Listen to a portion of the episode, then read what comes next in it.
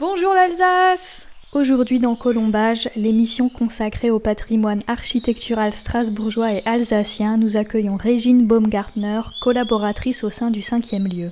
Situé 5 places du Château à Strasbourg, ce lieu d'exposition revient sur la constitution de la ville ainsi que sur son évolution architecturale et historique au travers de maquettes, photos et outils digitaux. Depuis déjà 10 ans, Régine Baumgartner travaille avec passion pour le département de l'architecture et patrimoine et c'est donc en sa compagnie que nous allons découvrir le deuxième édifice de notre émission, la Villa Schutzenberger.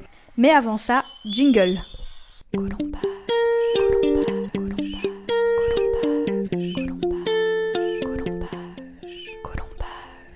Par une matinée brumeuse et morose, nous nous retrouvons allée de la Robertso, à deux pas du Conseil de l'Europe et du parc de l'Orangerie. Enfonçant encore un peu plus mon bonnet sur mes oreilles, j'émerge d'une petite rue et, à quelques mètres à peine, je découvre avec admiration la villa Schutzenberger. Ce magnifique bâtiment aux formes arrondies présente une façade impeccable, harmonieuse et agrémentée de délicats motifs floraux taillés dans la pierre. Devant le portail en fer forgé surmonté par endroits de boutons de rose et de fleurs d'arôme, Régine Baumgartner vient à ma rencontre. Emmitouflée dans son long manteau d'hiver, la météo n'assombrit en rien sa bonne humeur. Radieuse, elle nous livre avec enthousiasme quatre caractéristiques sur la Neustadt, le quartier qui abrite la villa l'époque de sa construction, sa surface, sa qualité de vie et l'omniprésence de prestigieuses villas alentour. Oui, la Neustadt, hein, la nouvelle ville, donc euh, c'est euh, euh, un quartier immense hein, dans Strasbourg qui se caractérise par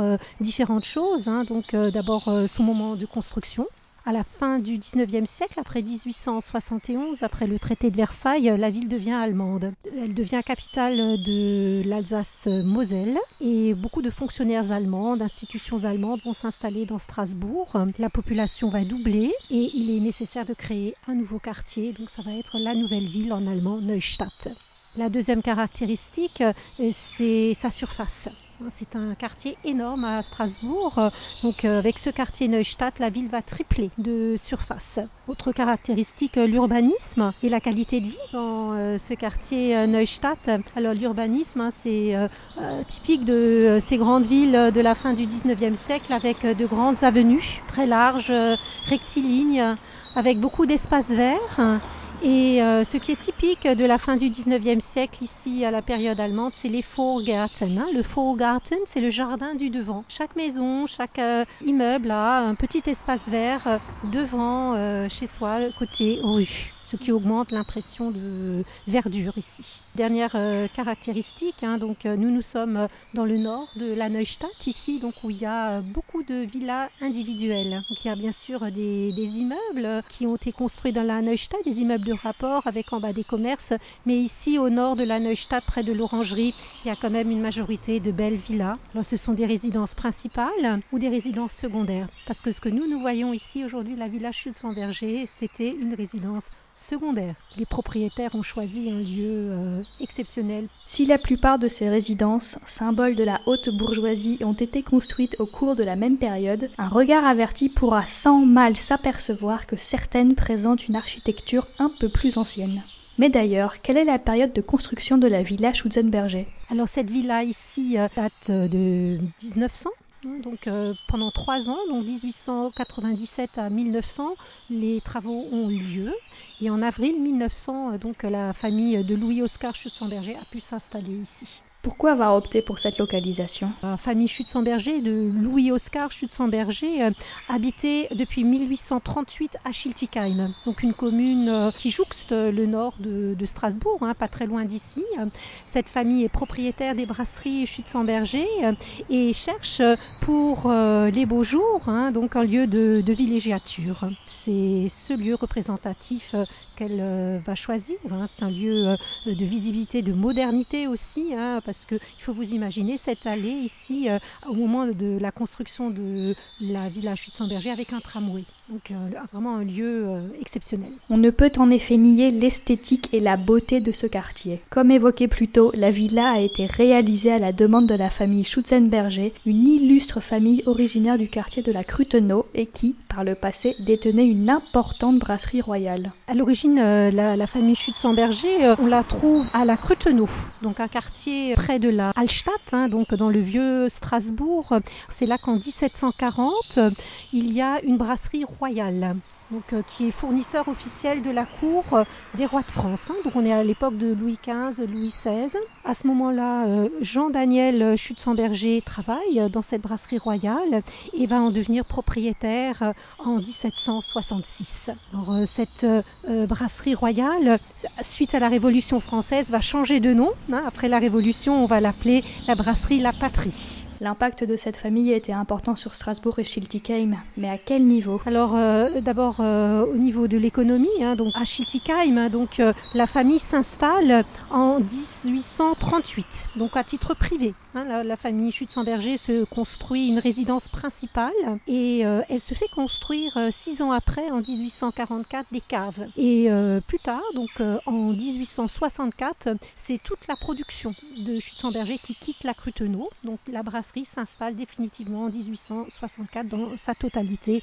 à Schiltigheim. Les bâtiments euh, de la brasserie actuellement sont fermés. Hein, la brasserie n'existe plus hein, depuis 2006, mais il y a encore euh, les bâtiments de la brasserie et aussi euh, la maison privée de la famille Schützenberger. Elle est encore là-bas parce que le bâtiment est protégé au titre des monuments historiques depuis 2008.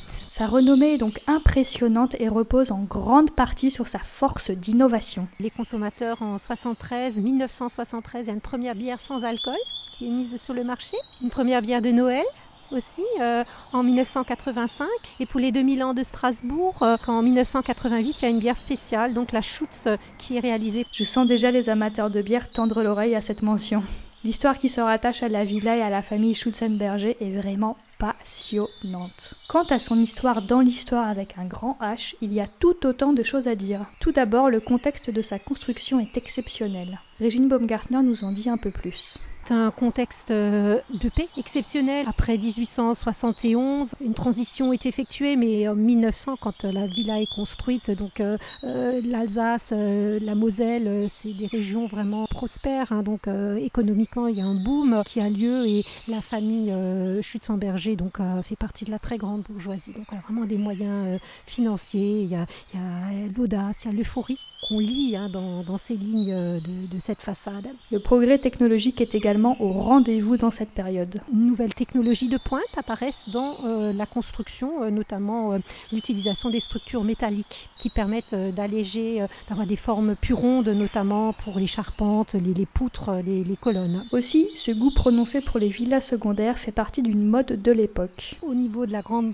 très grande bourgeoisie de Strasbourg.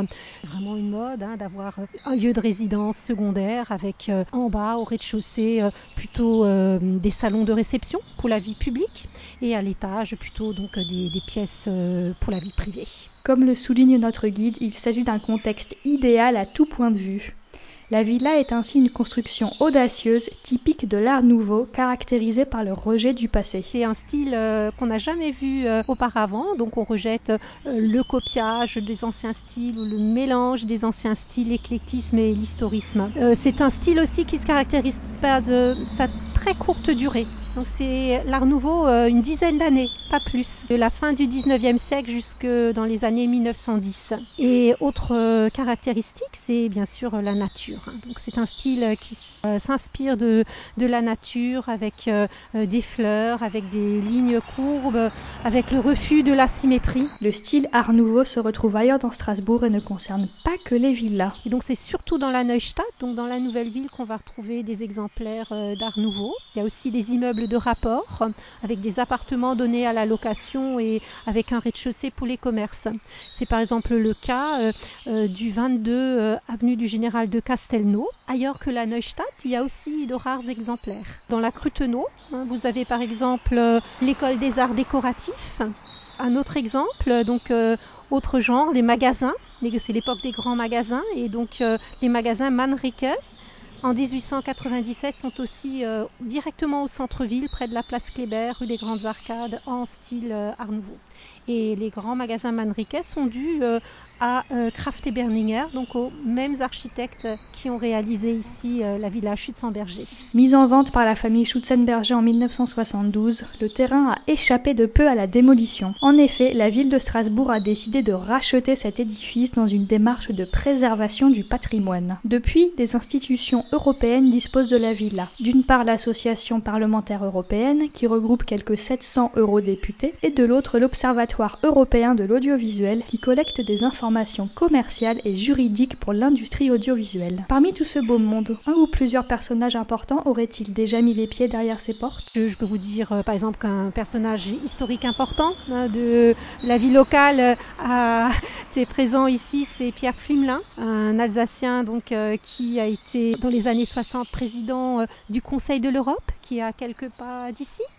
Dans les années 80, Pierre Flimelin sera également président euh, du Parlement européen et plus tard, donc, euh, Pierre Flimelin sera également maire, également ministre hein, de, l'État français. Donc un personnage euh, important puisqu'il a été à, la base aussi de la création de l'APE, l'association parlementaire européenne qui est ici présente au rez-de-chaussée. Dernière partie de ce second épisode de Colombage et les petites anecdotes dont on n'a pas encore parlé. La villa Schutzenberger dispose-t-elle de particularités comme, soyons fous, des pièces secrètes? Peut-être pas tant que ça, hein, donc, mais euh, ce que je peux vous dire, c'est côté jardin arrière, il y a une petite remise qui était en fait un garage. En 1907, un tout premier garage a été euh, construit, donc ça devait être euh, une famille Schutzenberger parmi les premiers propriétaires de voitures. Une famille à la pointe de la technologie, on l'a bien compris. Au fur et à mesure, Régine Baumgartner se souvient de faits plutôt cocasses. Donc euh, là en bas, vous voyez, au sous-sol, euh, sous, la terrasse, sous les, fenêtres, eh bien, se trouve euh, une brasserie, on va dire. Oui, c'est absolument étonnant puisque vous avez des banquettes, vous avez un bar, vous avez des boiseries. C'est un endroit très convivial après les réunions plus, plus officielles. Hein. Une brasserie?